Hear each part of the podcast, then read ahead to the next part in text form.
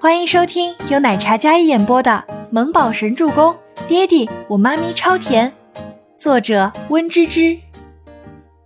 第四百零二集。虽然过去我一个人苦苦支撑很累，但是我从未后悔。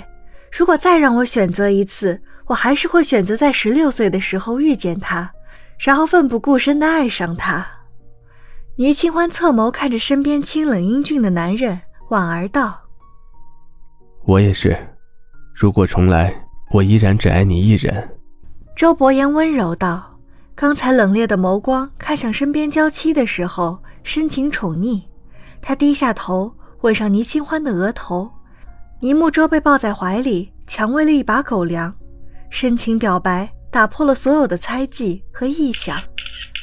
夫妻二人公布关系，力破谣言，一家三口第一次亮相。引起了轩然大波，好似重磅炸弹，让人措手不及。媒体记者们也都万万没有想到，竟然能蹲到这样一个劲爆的消息。真相爆出，孟德亮夫妇两人就像一个笑话。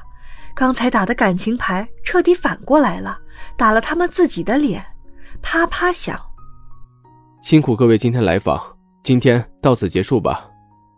周伯言道：“老师。”如今媒体众多，有好有坏，那些言论未必都是真相，您还是少看一些吧。周伯言这是在给孟德亮台阶下，但孟德亮并不买账，反而变本加厉。周伯言，你这个忘恩负义的东西，亏我如此器重你，你竟然辜负伤害我女儿。孟德亮此话一出，显然是彻底撕破脸了。周伯言清冷的眸光看向自己昔日的恩师，眸光如寒霜一般凛冽。忘恩负义，老师，您认回年薪那年，我也有缘成为您的学子。那年大一，我出生福利院，您并未对我有过半点年幼的养育之恩。成为您的学生之后，您惜才，我恰好得到您的赏识。教书育人是伟大，但是我从未接受过您徇私的提携。我成立医药之后。年薪为我的设计部总监，我也惜才付给他同行三倍薪资，公私分明。我一步一步靠的是自己。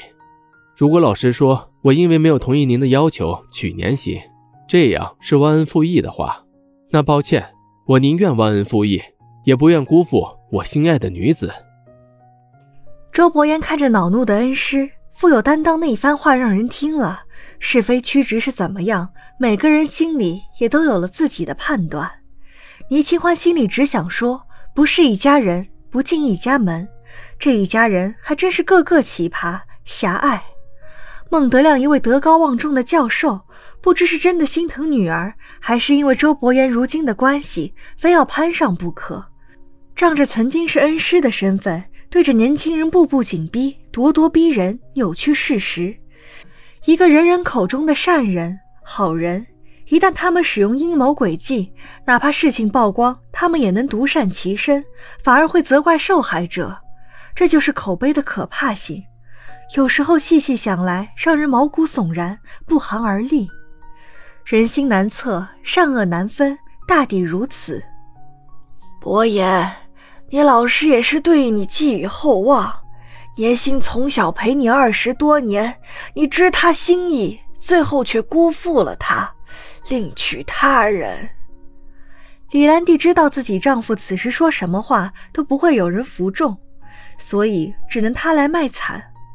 倪清欢看着坐在轮椅上虚弱的李兰娣，清冷的小脸上勾起一抹冷笑，忍无可忍，无需再忍。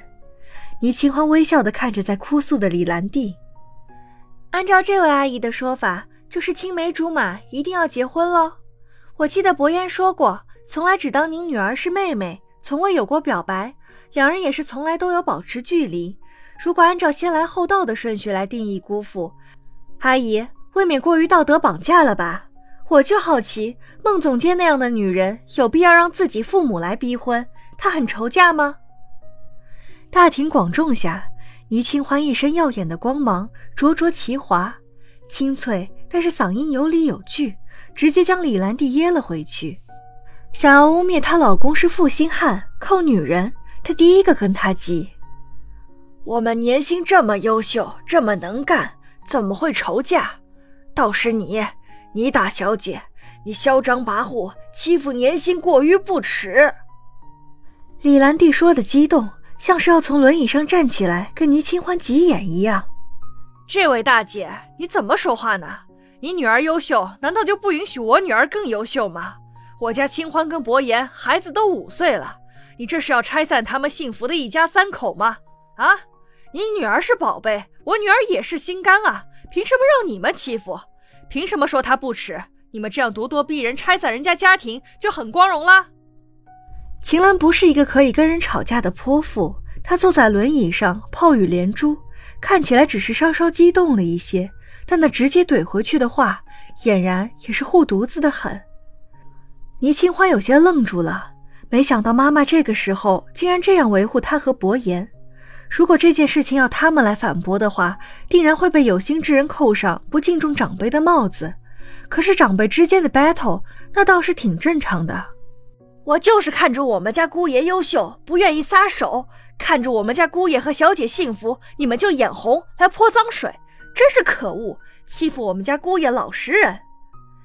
蓝姨也气势汹汹。那战斗力也不弱，老实。倪木舟听到这个词语，下意识的念出来。嗯，有不同的意见。周伯言小声问到自己抱在怀里的儿子：“小周周怎么敢有不同意见？”他立马摇摇头：“不敢。”倪木舟本来有些生气的小脸，也被蓝衣这个形容词给逗笑了。周伯言老实的话，那么这个世界上就不会有腹黑这两个字儿了。忽然，孟德亮一声惊呼，将一家三口的视线吸引了过去。老伴儿，老伴儿，你怎么了？你别吓我。阿兰，我我也不行了，快送我去医院。秦岚扶额，然后对着身后推着轮椅的阿兰说道：“送医院，快。”周伯言对着 Kevin 说道：“将倪木舟放下来。”倪清欢跟 Kevin 担心的走到秦岚面前，而周伯言选择帮孟德亮将李兰娣推到车上送去医院。这样一出闹剧，这才落下了帷幕。